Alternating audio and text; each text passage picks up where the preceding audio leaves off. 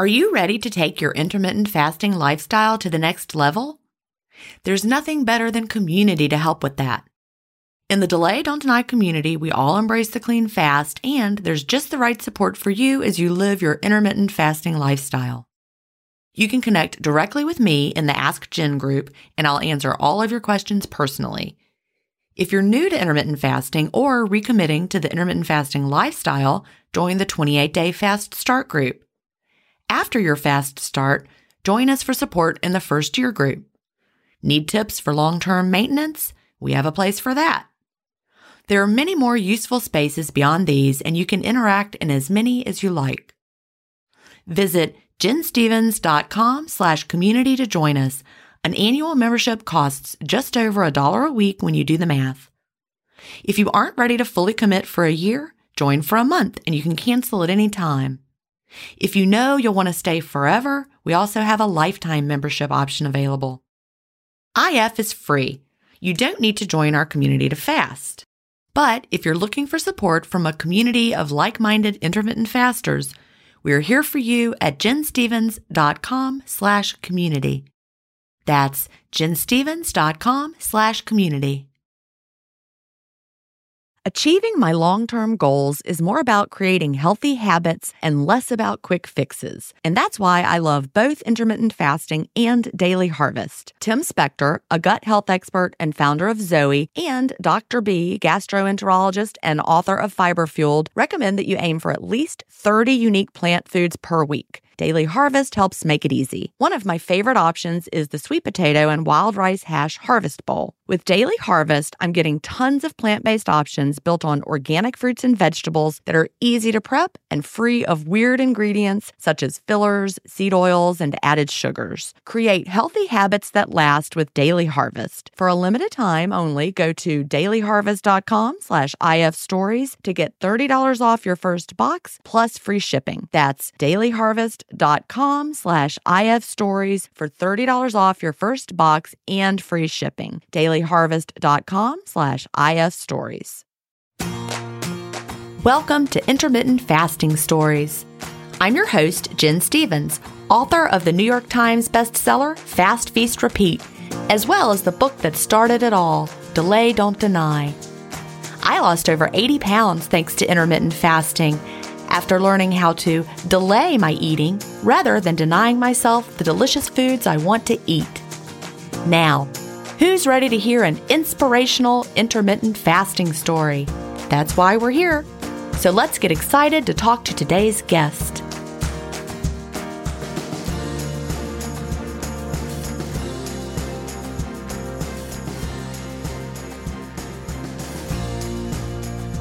Everybody, welcome to episode 222 of Intermittent Fasting Stories. Today I'm here with Megan Kreizenbeck. Did I do it right, Megan? Did I get it? Yep, you got it. Woo! Megan lives in Boise, Idaho, and she works for the state police in the Commercial Vehicle Safety Unit. Welcome, Megan. Thank you for having me, Jen. I'm so glad to talk to you, and it's my favorite thing to do. I love to record these episodes. So you know I like to start by asking, what brought you to intermittent fasting and when was that? So I kind of have a strange start, and I think everybody kind of has a different way they've come about it. So I actually started in January of 2020, which is was kind of a terrible year to start a diet. We didn't know it in January yet, did we? We had ignorant bliss in January. But every year, so since I work for the state police, our colonel does what's called the Colonel's Challenge, and there's 4 points to the Colonel's Challenge that he wants us to try, or 4 goals that he wants us to try to hit every year. And one's weight loss, cardio, there's strength training, and sit-ups and push-ups is the last one. And back in 2020, I was about 220 pounds, and I knew that the weight loss challenge wouldn't be a problem for me. Like, it was 5% of your body weight, and I'm like, oh, I can totally make that goal. And we don't have to hit all of the goals, but he'd always likes us to focus on at least one. And so I was like, well, I'll do the weight loss one. And I just bought a Peloton bike too. So I was like, and I'm going to do the cardio this year too. And I'm going to beat everybody on the bike miles. So I started the challenge and was talking to one of my coworkers, and she was like, what are you doing for the weight loss challenge? Because, you know, it's like, what fad diet am I going to choose this time? Right, and it was January, and that's the time when you're like shopping for them, right? Exactly. Yeah. And so she's like, I've always had success with intermittent fasting. I always can drop weight pretty quickly with intermittent fasting. And I'm like, that sounds terrible. Like, who would want to do that? And she's like, I don't know. It's just something that's always worked for me. So I had that in the back of my mind, but I was like, I'm going to go see a dietitian this year. So part of our health plan for our health insurance is that we get to have 3 visits to a dietitian every year too. So I was like, I'm going to just go talk to a dietitian and find out what they think. And so I went and talked to her, and she was like, have you ever thought about doing just like a 12-hour fast to give your body a break every day? And I was like, there's that fasting word again. So I was like, I'm going to have to do a little bit of research. And I did just a little bit of internet research and kind of chose a 16-8 window. And that's where I started. I knew nothing about I knew nothing about the clean fast. And so I was kind of doing everything wrong. Like, I was drinking LaCroix that were flavored and all of that stuff. Fast forward to March when the pandemic hit, I met my goal with, I'd lost about 5%. Yeah. Mm-hmm. I'd lost about 15 pounds in that 3-month period. So the goal, the Colonel's Challenge runs from January to the middle of March every year. Okay. Now that helped me understand it a little bit, because I'm like, now, if you lose 5% of your body weight every year, then eventually what? You're like negative. You're like a 30-year employee. I don't know what. Anyway. Yeah. But, my goal is to not be able to participate in that part of the challenge at some point. I get it. So, okay. By March, you met your goal, 15 pounds down. Yep. I'd met my goal. And it just so happened, like, the end of the Colonel's Challenge was like a week before the pandemic really hit Idaho. And they did a complete shutdown here. Mm-hmm. And when that happened, I loosened everything up a little bit, but I stayed working at work. Like, we got an opportunity to split the office up. And so some of us got to go in and some of us stayed home, and I chose to go to work. So I kept going to work to try to keep my schedule as regimen as possible. Mm-hmm. And I did all right. And then my mother-in-law was diagnosed with metastatic breast cancer, and she passed at the end of April. And then everything I was emotionally eating again. And I just completely fell off of any kind of plan whatsoever. And it sounds like that was pretty fast for your mother-in-law. It was. Like, she was diagnosed actually at the end of 2019. Okay. But so we knew, but then when the pandemic hit, like, we didn't have any access to see her it was rough. Yeah.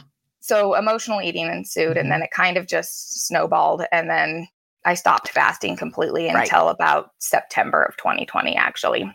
It was a crazy time. And so many of us, I mean, you know, I'd been doing fasting for so long by that point, it was second nature, but I struggled through the parts of the pandemic as well, just because of the stress. We didn't know, we couldn't go anywhere, or we could, but we didn't know if we were allowed to. I mean, like, I was like, I don't know if I can go to our beach condo. I don't know if I'm allowed to. So we just sat around the house and filled that void with baking or cocktails. Yeah. And so it was really, really a struggle. So you stopped fasting, and then September rolled around. What happened then? So I had actually seen, my sister lives on the other side of the state, and I'd gone to an event just before I started clean fasting. It was in August, and I had seen her at this event, and she just like looked amazing.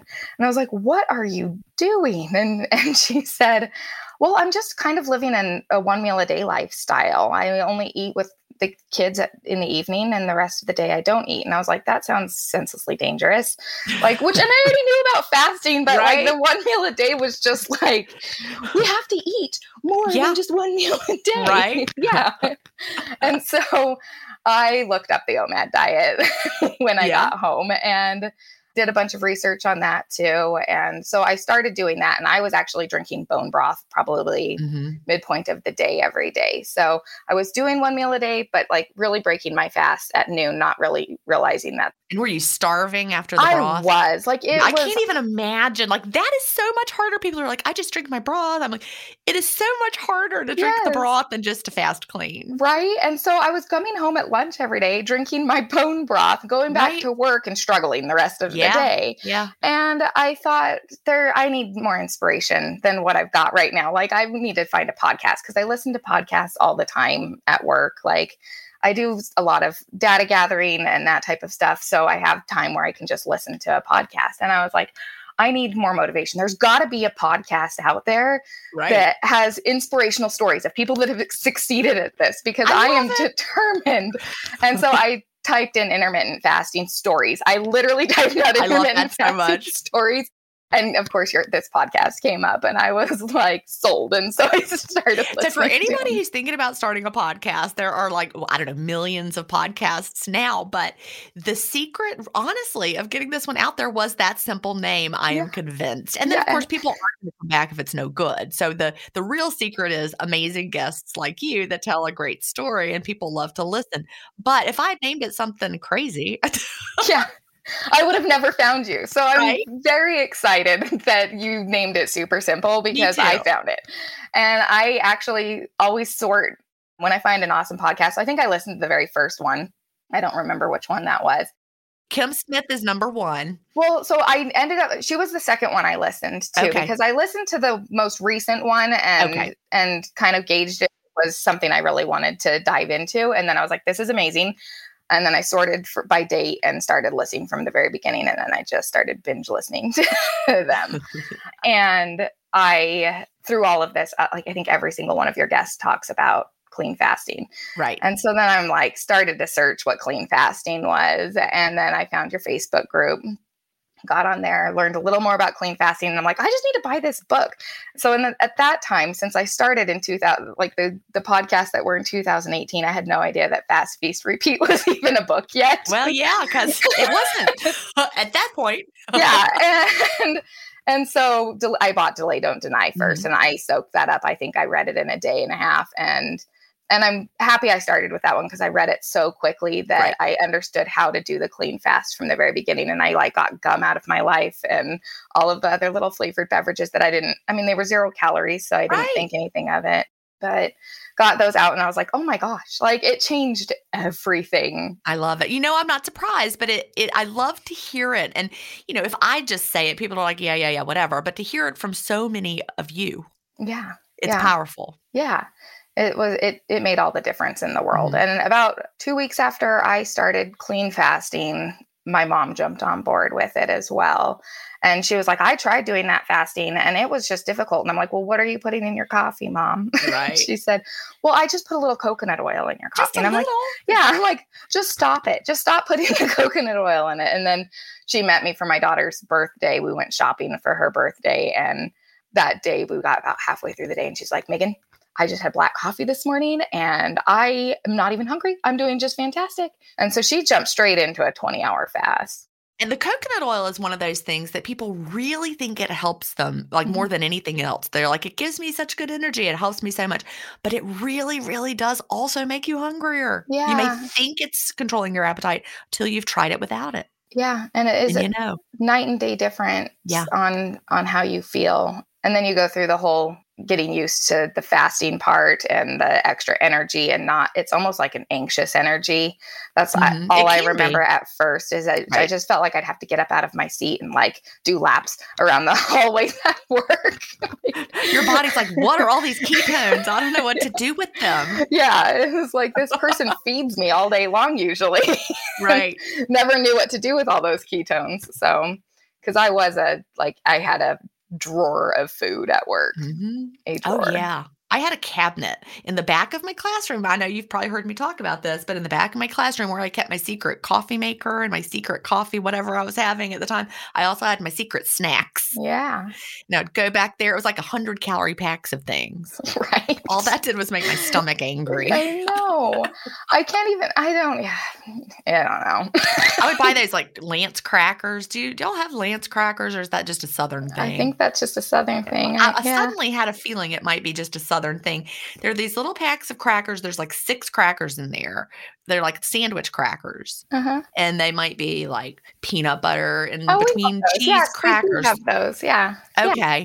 They might be a different brand or maybe they are Lance, but I don't know. But I would have those and those were just enough to make you really, really extra hungry. Right? Or granola bar. Like. Oh, yeah. Yeah. See, I had my salty cheesy snack. Yeah. That was me.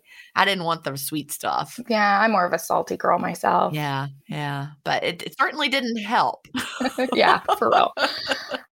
There was a point during my fasting when I had this sudden realization that snacking all day, I was feeding myself like a toddler, and I had stopped growing forever ago. And I thought, why are we all feeding ourselves like we're toddlers when we are not growing anymore? That is so true. Somebody was just talking about that recently in the community. They had gone to a new trainer, and the trainer was like, you must eat every 2 hours.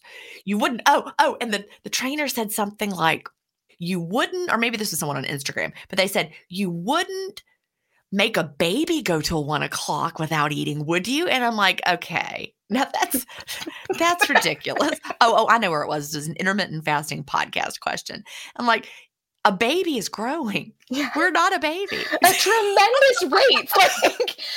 The fastest rate ever. You never grow that fast in your life. Right. And then teenagers may not be growing anymore, but their brains are doing the most amount of development. Some are. I remember when they were like, when my boys were going through their growing phases, they could not get enough to eat. Yeah. And they were eating all the time, like around the clock, like they were babies again.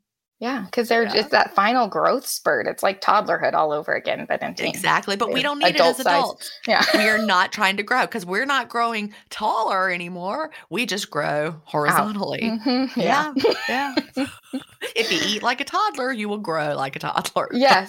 And I was even eating the toddler foods. My hot milkshake was like their sippy cup that they have all the time. And the snacks were just like the snacks we used to feed our kids. Yeah. And I think we get into that cycle because, as mothers, not everybody maybe, but I know as a mother, I totally got into the habit of eating those foods just because they were always in my purse. Like they were always Goldfish crackers. Yes. Goldfish crackers.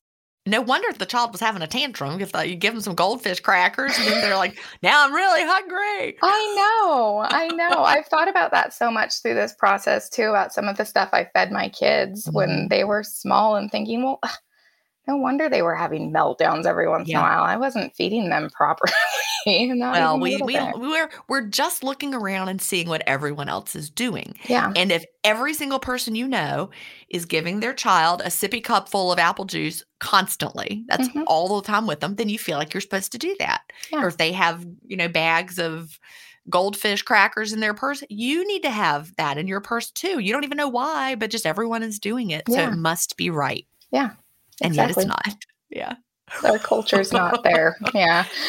We're getting there. We're slowly but surely, I think we're getting there. As more and more adults learn about intermittent fasting, not that we're going to put our kids on intermittent fasting, please don't, but we learn that so much of what we've been taught is wrong. And then we start looking, well, if this is wrong, what else is wrong? Mm-hmm. Yeah. It is like a whole rabbit hole you dive down into with fasting. It's been a very interesting 2-year process for me. Yeah. So when you got back into it and you were doing the clean fast, it was September of 2020? September of 2020. So how did the weight loss go at that point? Pretty good. I noticed once I started clean fasting, it wasn't, and I didn't weigh myself a lot right at the very beginning either. I did have measurements from before, but mostly I kind of felt how my clothes fit. And I just remember like everyone came back to work eventually and they were astonished at how much different I looked. But I would say from September till the January 1st was my biggest amount of body recomposition. Mm-hmm. And I'm not 100% sure about how much weight I lost. It was probably close to 35 pounds between September and January. But the body recomposition was amazing in that time frame. My whole body changed very rapidly. We all face stress in our daily lives. What if the answer to a better stress response is in one key nutrient? I'm talking about magnesium, and specifically Magnesium Breakthrough by Bioptimizers. This one-of-a-kind product is designed to reverse low levels of magnesium, which could have a positive effect on our stress response. But don't take my word for it. Here's a quote from a 2020 issue of the scientific journal Nutrients. Results suggest that stress could increase magnesium loss, causing a deficiency. And, in turn, magnesium deficiency could enhance the body's susceptibility to stress, resulting in a magnesium and stress vicious circle. I only recommend Magnesium Breakthrough by Bioptimizers. It's the only organic full-spectrum magnesium supplement that includes 7 unique forms of magnesium for stress resilience and better sleep. Simply go to bioptimizers.com/IFstories, promo code IFstories10 to get your Magnesium Breakthrough and find out this month's gift with purchase. That's bioptimizers.com/IFstories, promo code IFstories10. If you've been listening to my podcast for a while, you know what a fan I am of Dr. Tim Spector and the work he's doing with Zoe. I was first introduced to his work in 2015, and I've been following his research ever since. What I love most about the Zoe Science and Nutrition podcast is that they have weekly interviews with world-leading experts who explain how their latest research can benefit your health. Recently, I was thrilled to finally meet him face-to-face as we recorded an episode for the Zoe Science and Nutrition podcast, and this episode aired on April 11th. We had a chance to talk about the world's biggest intermittent fasting study, and I had the opportunity to explain the clean fast to Jonathan, which may explain why he didn't enjoy his prior experiences with fasting. Search for Zoe Science and Nutrition on your podcast player or on YouTube to hear the latest episode, and don't forget to look for the April 11th episode to hear me, Tim, and Jonathan talk about the world's biggest intermittent fasting study. And then about May of 21 is when I kind of hit my where I'm at right now. And I'm down to 160 at this point. So I've lost 60 pounds. And then I hit kind of a weight loss doll, but. Mm-hmm. And how tall are you? 5'4". Okay. So I'm not real tall either. And I hit a weight loss. When I hit that weight loss doll was about the same exact time I started putting more fitness into my life too. Okay. So I did a body scan at about that point too, and learned my body fat percentage, and it was like 36% in May of 21. And then just recently, it was in March of this year, I went back in and did another body scan, and I had lost 4 or 5 pounds of fat and gained 4 pounds of muscle. Awesome. And so my body weight really was about exactly the same as where I was in May of 21, but everything like it was, I went down a whole pant size. I mean, that's amazing. That's what we want to do. We want to lose the fat and build the muscle because having more muscle mass helps us age better. Yeah. You know, we're going to be stronger and healthier. Exactly. I'm going to be 40 next year, and your muscle mass starts depleting rapidly after 40. So. It does. It does. So you really want to have that body composition change. That is really impressive to see that type of that, you know, muscle growth and fat loss. Yeah. So. And that's what I ended up going to a new dietitian in between all of this, and she was not super familiar with intermittent fasting. And so I gave her your books to read so that she could be a little bit more helpful for some of her clients that were on the intermittent fasting train. But when she got my results back from the one scan to the other, she was like, whatever you're doing, just keep doing it. Yeah. It's impressive to see loss with muscle growth. So. Right. And I think that's why my body composition had changed so much, as I was getting that muscle growth with the weight loss. Is there things I could clean up in my diet to get to maybe a goal weight? Probably. Right. But my body is working for me the way I need it to right now too. So I think that's really so important. We get something in our heads. Like when I was going through all that craziness with before I threw my scale away and wanting to see that number of 125 on the scale, just suddenly that number 125 was more important than the size of my body. I just wanted to see the number on the scale.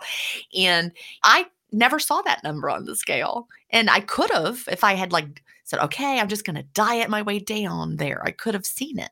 Yeah. But that was ridiculous because I was already in my goal body. Exactly. And I was living the lifestyle that supported the size that I felt good at that size of my body. And I liked the way I was living. So I really think the whole world needs to reconsider the idea of a goal weight. I agree. 100%. And instead we need to start calling it, what's your goal lifestyle, where you feel good in your body and you're living in a way that you can keep going. Because if I had, you know, forced my body down to 125 or 122 or whatever, I've been that weight before. I was 118 at one point when I was, you know, a young adult. I could decide right now and force my body down to it, but I couldn't live a lifestyle that would maintain it. Right. And I think that's the most important thing. Like, there's just along the way, all of the non-scale victories that you hit with just losing body mass is amazing. Not to mention all the health benefits from it too. But I think most of my non-scale victories have way more to do with the loss of body mass than anything else. Cause I'm fortunate. I didn't have any real health concerns going into this lifestyle either. Like, I have a father that's diabetic and I didn't want to be diabetic. And so, and I saw myself on that trajectory with same body style and everything. And so I was like, oh my gosh, I got to get a handle on this because I don't want to have to worry about that for the rest of my life. I don't want to put my family through that for the rest of their lives. Like, that was what was most important to me from the very beginning, is to get down to a weight where I wouldn't have to worry about that a metabolic, like, body that could support, that more than weight even. And I think we can both say, because I hadn't been diagnosed with anything other. I had fibroids, which was, I don't know if that's related to high levels of insulin or not. It wouldn't surprise me. But I think we can say we hadn't been diagnosed with those things yet. Exactly. Because I know if I had not made a change, I was 210 in 2014, I would be two something a lot bigger than that by now. Yeah. Like, same. Who knows what it would have turned into. And I would probably be getting some diagnosis soon if I hadn't already, because that was when I read Why We Get Sick by Dr. Benjamin Bickman. Have you read that one yet? Have you looked at that one? He talks about insulin resistance and really how it's the root of, like, so many things, which is why I don't know if he talks about fibroids in there, but it wouldn't surprise me. I can't remember. But we're going down that path. Mm-hmm. And we get there and then we're like, help. But it's just as simple as coming back out and getting that insulin under control. Yeah, absolutely. So tell me about your non-scale victories. You mentioned that you've had a bunch of them. Yeah, I think I started a spreadsheet at one point that tracked my weekly weight, and then I had, like, all of my measurements in there, and I still have it. I don't track my weekly weight anymore. It's inconvenient for me to step on the scale every day, so I don't.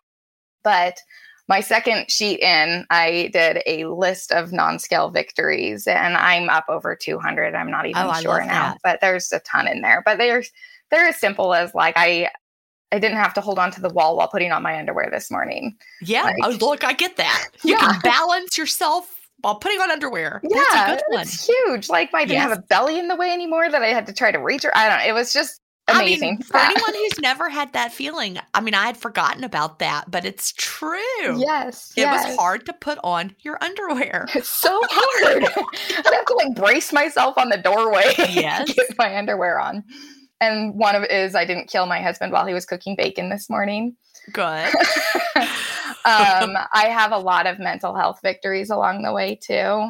And before intermittent fasting, I would have never classified myself as having an eating disorder, but understanding eating disorders now better, it definitely was disordered eating. I ate for comfort. I never ate for satiety. Like, I don't think I was ever hungry. I ate so often that I don't think I actually ever was hungry, but I would eat emotionally. And intermittent fasting helped me so tremendously in that way, because it gave me these rules that I had to follow. And I'm a rule follower through and through, always have been. So it gave me these rules I had to follow. And I stuck to those pretty rigidly. And it forced me to address, like, anxious situations that I was going through and actually walk all the way through those situations instead of just stuffing them down with food. I love that. I have had, like, so many, like, I'm just mentally so much healthier than I was 2 years ago. Mm-hmm. And I credit IF to that completely, because without those rules that I was making myself follow, I would have never learned how to walk through a stressful situation instead of just beating through that stressful situation. And so let's unpack that just a little bit, because that's really huge. Yeah. We are wired to seek comfort in times of stress, and food is comforting. And there's nothing wrong with that, because, we need to comfort ourselves in a way that we need to, however it is, but we don't want to do it all day long every day, but you had gotten into the habit of soothing your feelings. Like whenever you're not feeling good, you're like, well, I'll just go have, you know, a snack or a latte or whatever it was. Yeah. The same way we were soothing our kids. Yes. When they, here's have some goldfish, have some, you know, apple juice.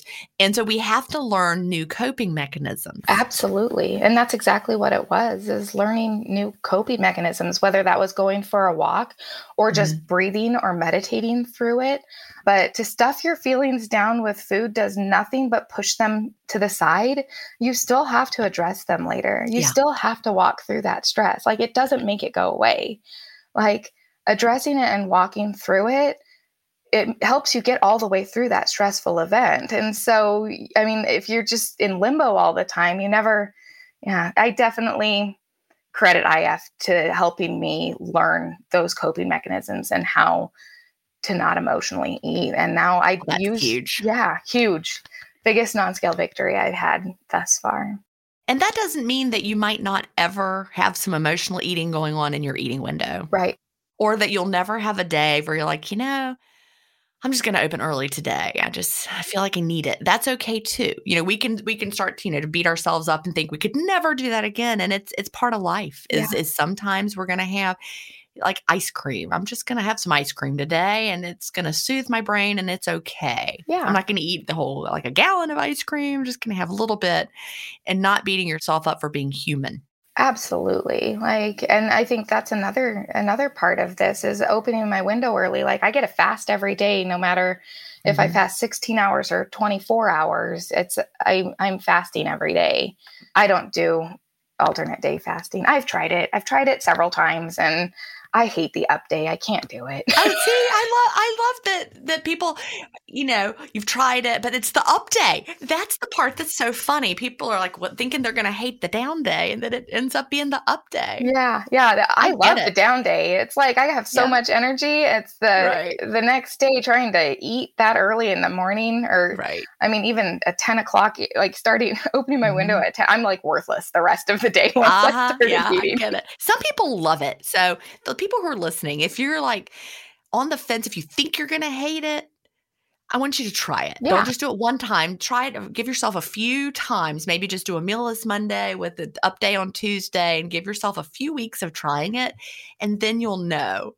But because some people just can't believe how much they love the rhythm of the down day and the up day, and they love the up day.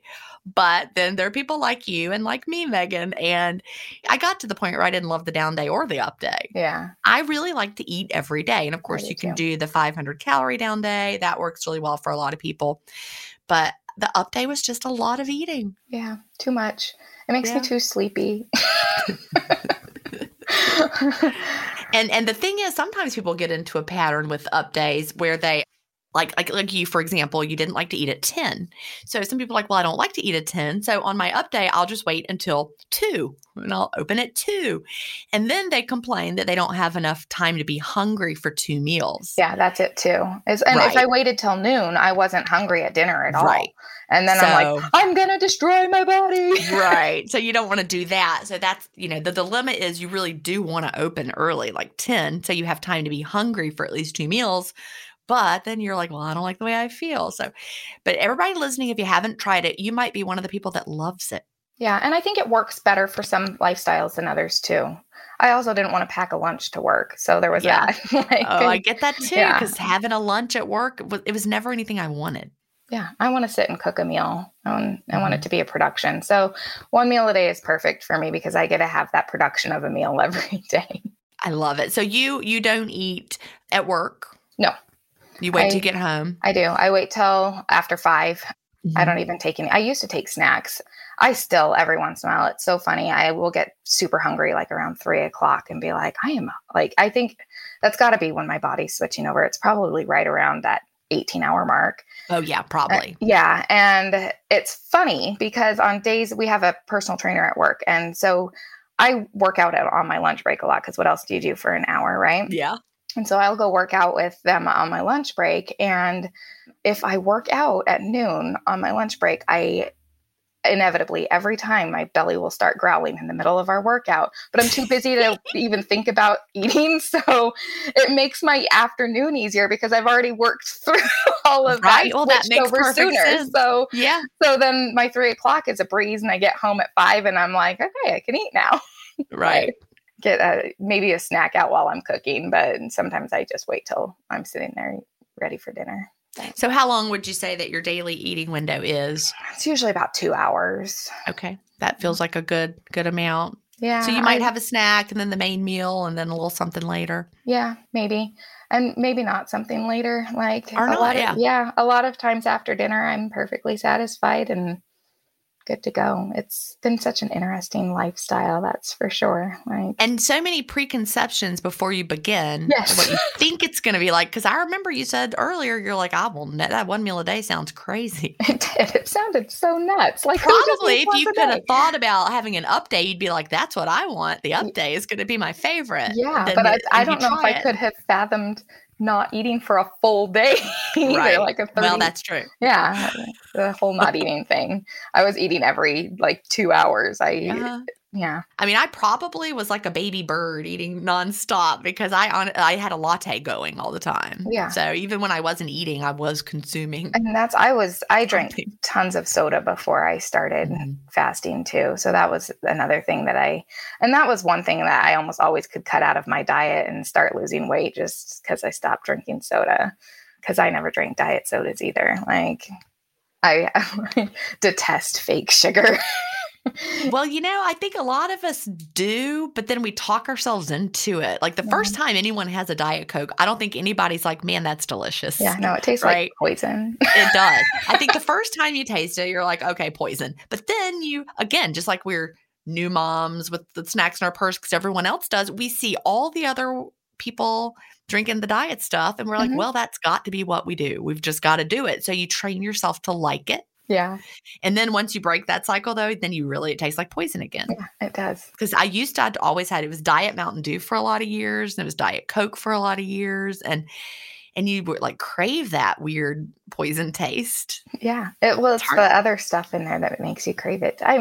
Junk food is designed for us to crave it. Our body, it's like a hit of energy that we can get real quick, and our bodies digest it so fast that it's like, yes, give us more of that. That was easy. Well, that's true. And, when I read the Dorito effect, that really stuck out to me. They literally do. There are flavor scientists who are sitting there trying to figure out how to hook you and what can we do to make this so that they really can't eat just one. Yeah, and what makes that, if we've ever sat there with a bag of something and you're like, I'm just going to eat a little bit. And then you find yourself, you finish the whole bag. Mm-hmm. The people at the flavor chemistry lab are like, success. Yeah, we did it. So have your tastes in food changed? Yeah. And I don't know if it's part of me blames the black coffee because I do like more bitter things than I used to. Like I think so too. Yeah. The bitter vegetables are more delicious than they used to be. So I've never been a picky eater. I've always eaten a very good variety of foods, but I always said the only two foods I'll never eat are Brussels sprouts and beets. And, I eat Brussels sprouts and beets now, too. I love them both. I was the same way. Now, there are still some things I don't eat. I used to be a super picky eater. I still don't like cauliflower. Really? Can't do it. I love cauliflower. Oh, my gosh. I can't. I just can't. It might be mental. It really honestly might be a mental thing. You know how you can get something in your mind? I remember when it started, when I was trying to do keto in the summer of 2014, and I was in all these keto Facebook groups and of course failing spectacularly because I hated the way I felt, but they're like, okay, here's this recipe for mashed cauliflower and you're supposed to put bacon and cheese and sour cream in there and it tastes just like mashed potatoes. I was like, count me in. Just while cooking it, I was like, okay, this smells really bad. And then I was feeding my family. I remember, all right, everyone, we're going to have this. And my family was like, what? They all rejected it. And then I tried to eat it because I was so optimistic it was going to be delicious. And it was not. And I'm like, this is bad. And so I'm like, I will never eat cauliflower again. And now I just can't. Yeah. I get it. Well, it's because it was cauliflower mashed potatoes. I'm like against imposter foods too. Well, like yeah. I don't like foods that are pretending to be foods. I believe that too. So maybe I should try it. So how could I try cauliflower and not hate it? I don't know. I just like it raw with like some hummus. That's pretty good. Really? Yeah. Okay. I prefer it raw actually. I like most vegetables like less cooked. Well, I might try it. Like if I go somewhere and there's raw cauliflower, I might give it a try. Yeah. Taste it. Dip it in a little bit of ranch dip and try it. Okay. Or hummus. I think I might like it better with hummus than ranch. Hummus. Yeah. Okay. I might try it raw. That's a really good suggestion. What I need to do is make new neural pathways around the idea of cauliflower because I just associate it with that day. Yeah. It's like very similar taste profile to broccoli, but I think it actually has a better texture than broccoli does raw. Okay. So you should try it. It's delicious. I'll try it. Things really are different when you cook them versus raw. Yes, they are. It is. It's a totally different animal cooked than raw. And I don't usually eat it cooked. I only eat it raw. Because the cooking is what brings out all those weird smells. Yeah. But I also am a firm believer that the stinky vegetables are the tastier of the vegetables. Well, they're probably the best for it. I need to eat whatever that cauliflower's got in it. I don't think that it is going to be the end of the world if you never eat cauliflower, though, either. I think that that's probably just fine. Okay, that's good. Well, you're right. But so you like to cook at home? I do. I like making the menus. I make like a 2-week menu and do a huge grocery shopping trip. And then I cook for everybody. Cooking's one of my favorite things to do, actually. I love it. Me too. I love cooking, but I don't like the part you like, the meal planning part. Yeah. I love the meal planning part of it. Yeah, I actually have a spreadsheet.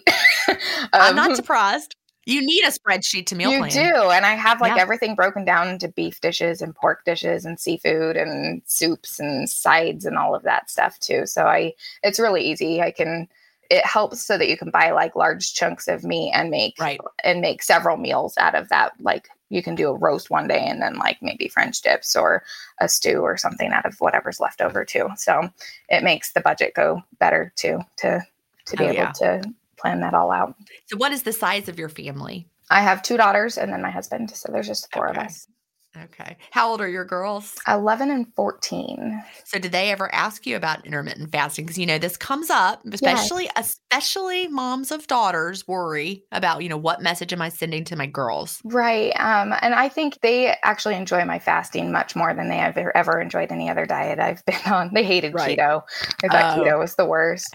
You're like, hello, I'm doing keto. Here's the mashed cauliflower. It's mashed potatoes. Exactly. My family hated when I did those diets too. Yes. Because it always, in fact, impacted what they were going to eat. Exactly. Yeah. So intermittent fasting's been less impactful for them than any other lifestyle I've had. So they actually love it. And I explained to them very early on. I mean, it's not super impactful for them either because I still eat with them every day. Right. The only time they would notice is on the weekends or if we go out for like sometimes we'll have like a big breakfast out with my husband's family and it's pretty obvious I'm not eating when I go to those because I'll just sit and drink black coffee while everybody else, like I don't always choose to participate. Sometimes I do though. Sometimes I will participate, but I often choose not to. And I just drink black coffee while they all eat. But I explained to them very early on that I am an adult and I don't have to eat 3 meals a day anymore. And I get plenty of nutrition and everything I need in my one meal. My 11-year-old, she's so cute. She's like, I think when I grow up, I'm going to do fasting too, Mom. I think it sounds like a great lifestyle. So she's on board. I love children. I know they're great. I miss children. I don't miss teaching school. But yeah, I can see that. Yeah, I don't miss that at all. I can totally. You got out at a good time. Oh my gosh! Like the universe had my back there. I cannot imagine. And I really was cheering all the teacher friends on in solidarity. Even though I was so grateful not to be there with them, I thought about teachers a lot. I still do, and just how it changed. Now I'm worried about the kids and what they've been through and, the speech delays and all this, we're going to be uncovering the effects of the pandemic. Sure. That's how I think about things. Like, how's it not like how bad is it today, but what's going to happen in 5 years? Yeah. The impact they lost of almost a full year of instruction, like really like in class instruction. Or 2, it depends on where they were in some places, some parts of the world. Like I know Canada, this year still hasn't even been yeah, fully back to normal. Yeah, I can't even imagine. It was rough. And both my husband and I worked through the whole pandemic too. So I was lucky that my girls were old enough. I had a teenager and a preteen that could manage themselves. They needed very little instruction from me, but I mean, even still, I can't imagine the effects. And little things have a huge effect. Like, for example, I've got two boys, and Georgia changed the math curriculum when Cal was hitting high school. They changed it completely, and they did something weird, and it wasn't good. And my brilliant boy, who went to Georgia Tech and had a 4.0, didn't get the right math that he needed in high school for the SAT. So he took the SAT and he didn't do very well. And he's like, I didn't have the right math. He knew it. But that little experiment impacted him, and he had to catch up. But the things that our kids have gone through, we don't even know where they're going to need to catch up. And it's things like socializing and, understanding facial expressions. And so the sooner we can get everything back to normal so that the kids are seeing faces all the time. That's my teacher soapbox. I can't help it. Sorry. Yeah. No, I get it. We are officially maskless at our schools now. Good. So that's a thing too. They really need to see facial expressions. They need, and not just your eyes. They need to see your mouth. They need to see everything. And that's how they learn to speak. That's how they learn to everything. So I'm glad y'all are all back. I'm glad your daughters did well through it. They did. They thrived. That's good. That's good. So I love the way you explained it to them and the way they're matter of fact about it. And, really our kids take the lead from us. If we make something not into a big deal, then they are like, yeah, it's no big deal. My mom does intermittent fasting and she eats a lot of food when I see her eat. Yeah. Yeah, exactly. And I think that you're actually modeling a healthier relationship to food now than 2 years ago. Yeah. Oh, for sure. Absolutely. This episode is brought in part to you by Audible, your go-to destination for thrilling audio entertainment. Whether you're looking for a hair-raising experience to enjoy while you're on the move or eager to dive into sinister and shocking tales, Audible has an exclusive collection of thrillers from best-selling authors that will keep you on the edge of your seat. Like James Patterson's first audio-only thriller, The Coldest Case. Experience stories like never before, where every chilling detail is brought to life by captivating sound design. Plus, as an Audible member, choose one title a month to make yours forever. And now, new members can try Audible free for 30 days. Just visit audible.com/WonderyPod or text WonderyPod to 500-500. That's audible.com/WonderyPod or text WonderyPod to 500-500. We're driven by the search for better. But when it comes to hiring, the best way to search for a candidate isn't to search at all. Don't search. Match. With Indeed. Leveraging over 140 million qualifications and preferences every day, Indeed's matching engine is constantly learning from your preferences. So the more you use Indeed, the better it gets. And listeners of this show will get a $75 sponsored job credit to get your jobs more visibility at Indeed.com/match. Just go to Indeed.com/match right now and support our show by saying you heard about Indeed on this podcast. Indeed.com/match. Terms and conditions apply. Need to hire? You need Indeed. My oldest, I don't think she'll ever do intermittent fasting. She's a grazer. She's one of those people that stays effortlessly thin, and she eats just a little bit, and she never.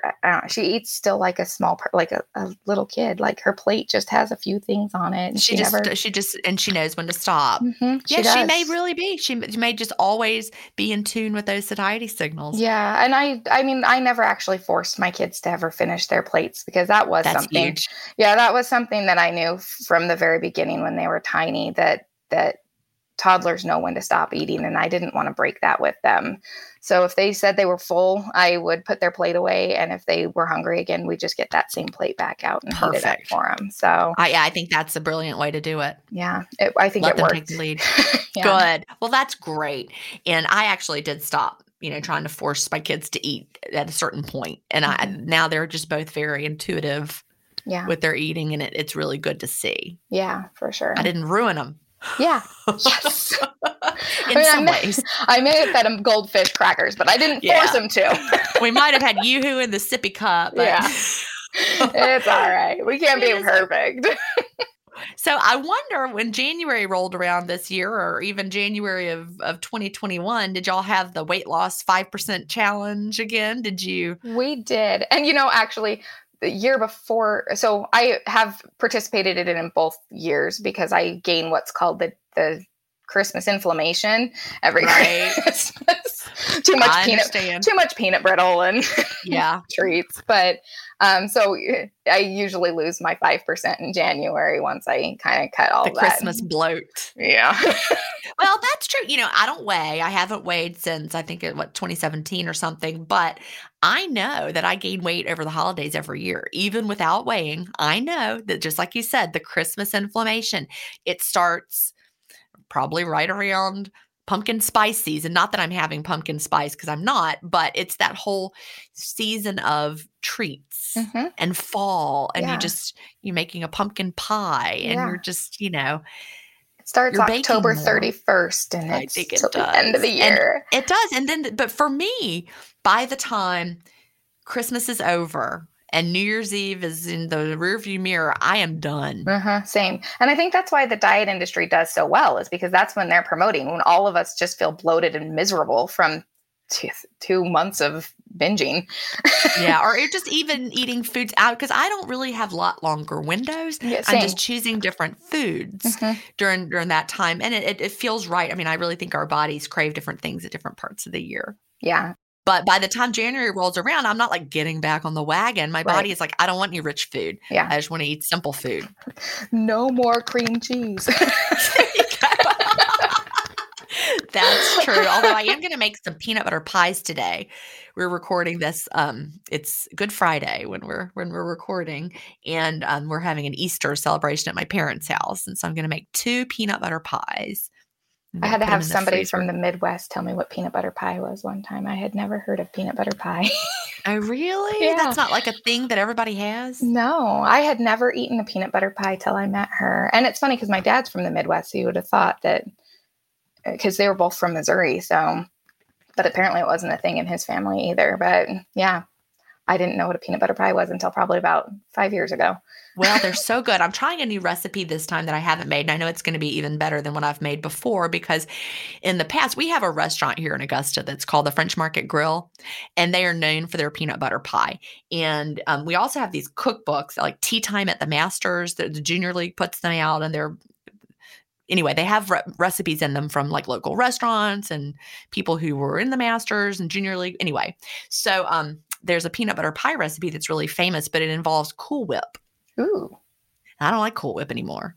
Yeah. So I always made that recipe, and it tastes like chemicals now because so I've never made a peanut butter pie that did not have Cool Whip in it, but this one, I found a recipe that has, you know, heavy cream instead, and you whip it up. Cheese. Yes. So this pie is going to be cream cheese and heavy cream and peanut butter. That does sound better.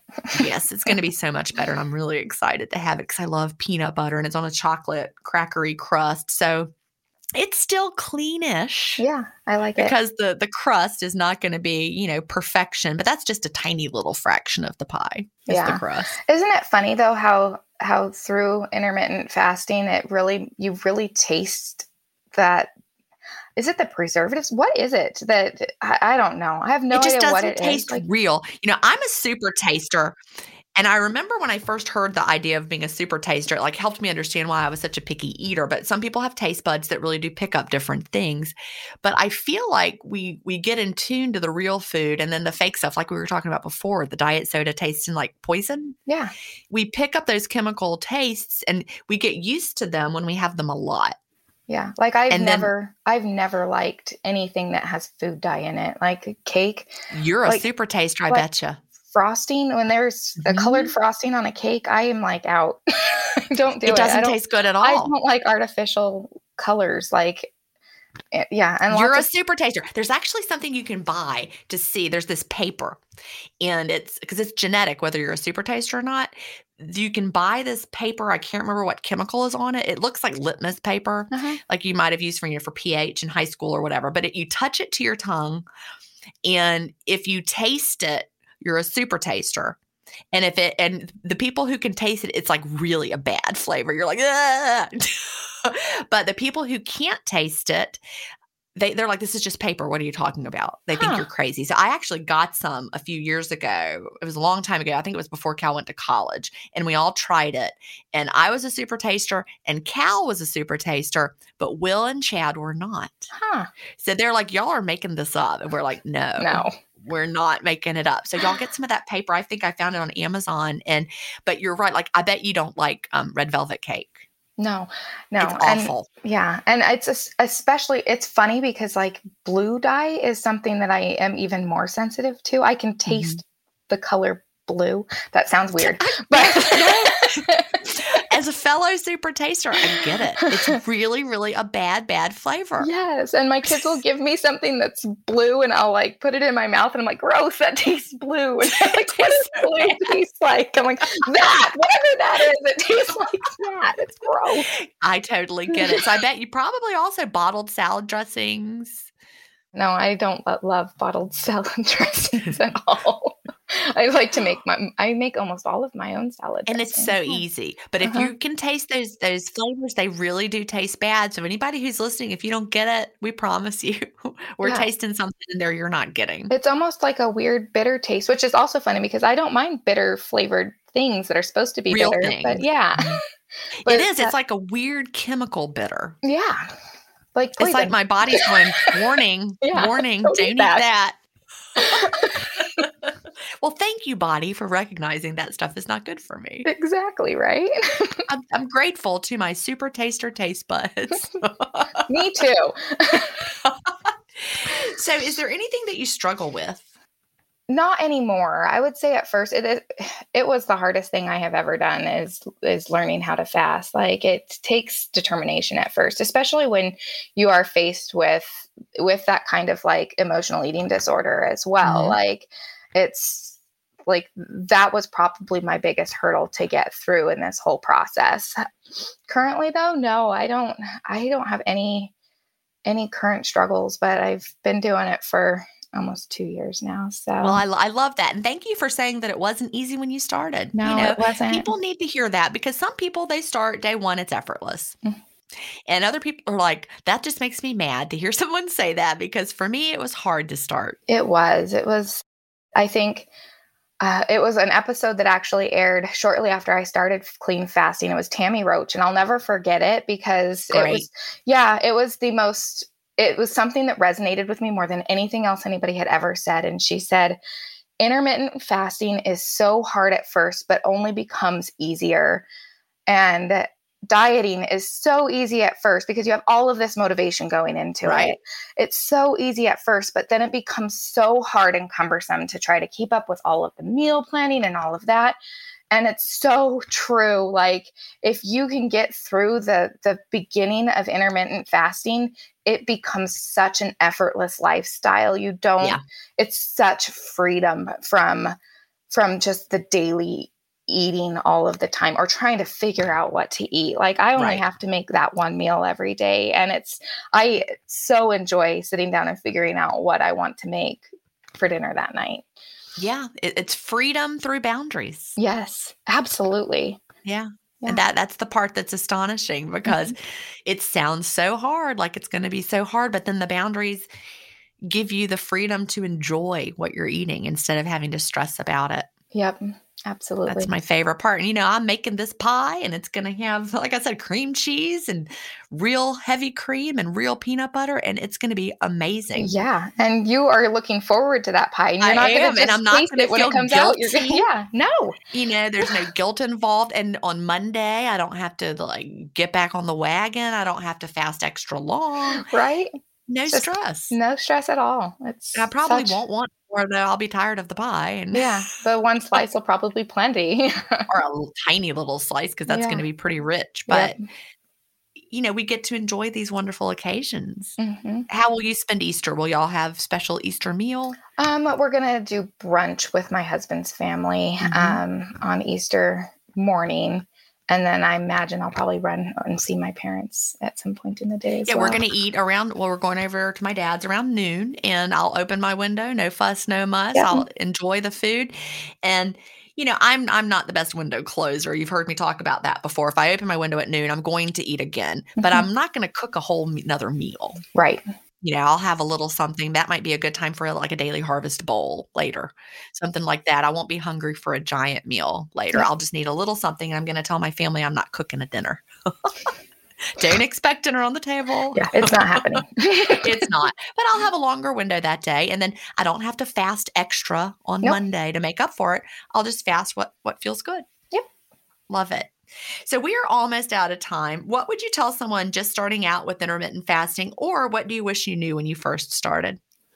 The one thing I tell everybody that's just starting out with intermittent fasting, because coffee tends to be everyone's biggest hang up. It drives me crazy.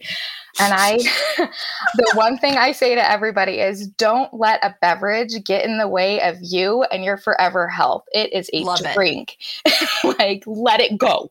If you have that much emotion attached to your coffee, let's dig into that. Yeah, exactly. Why are you so attached to it? Yeah.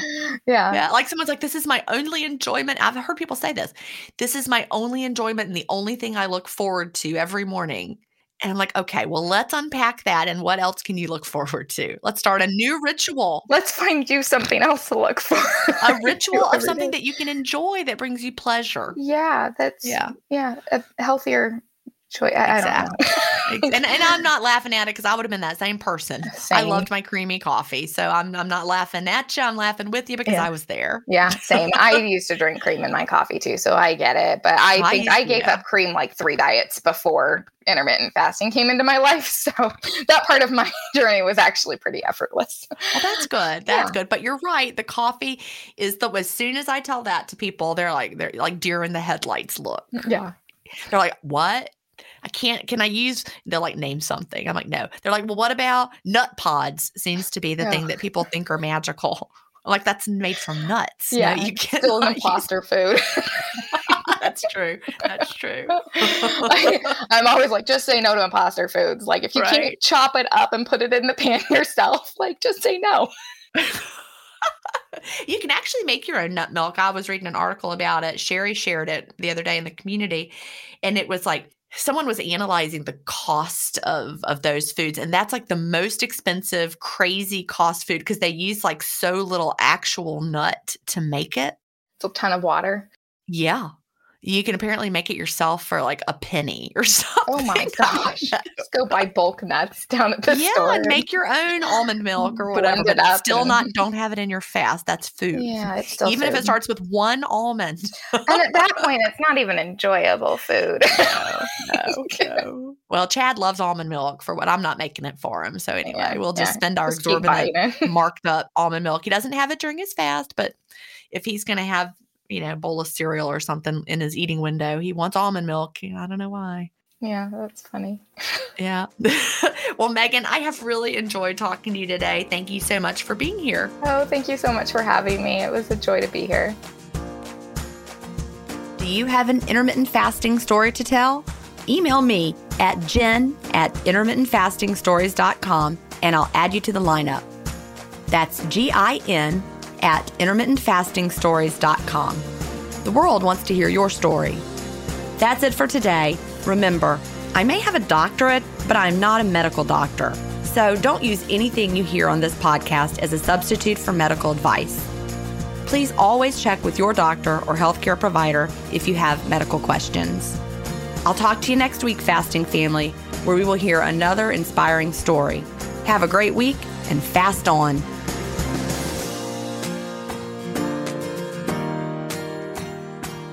Intermittent Fasting Stories is edited, mixed, and mastered by Resonate Recordings. To learn more, visit them at resonaterecordings.com or email them at hello@resonaterecordings.com. Intermittent Fasting Stories listeners will receive a free offer if you mention that you heard it on the podcast.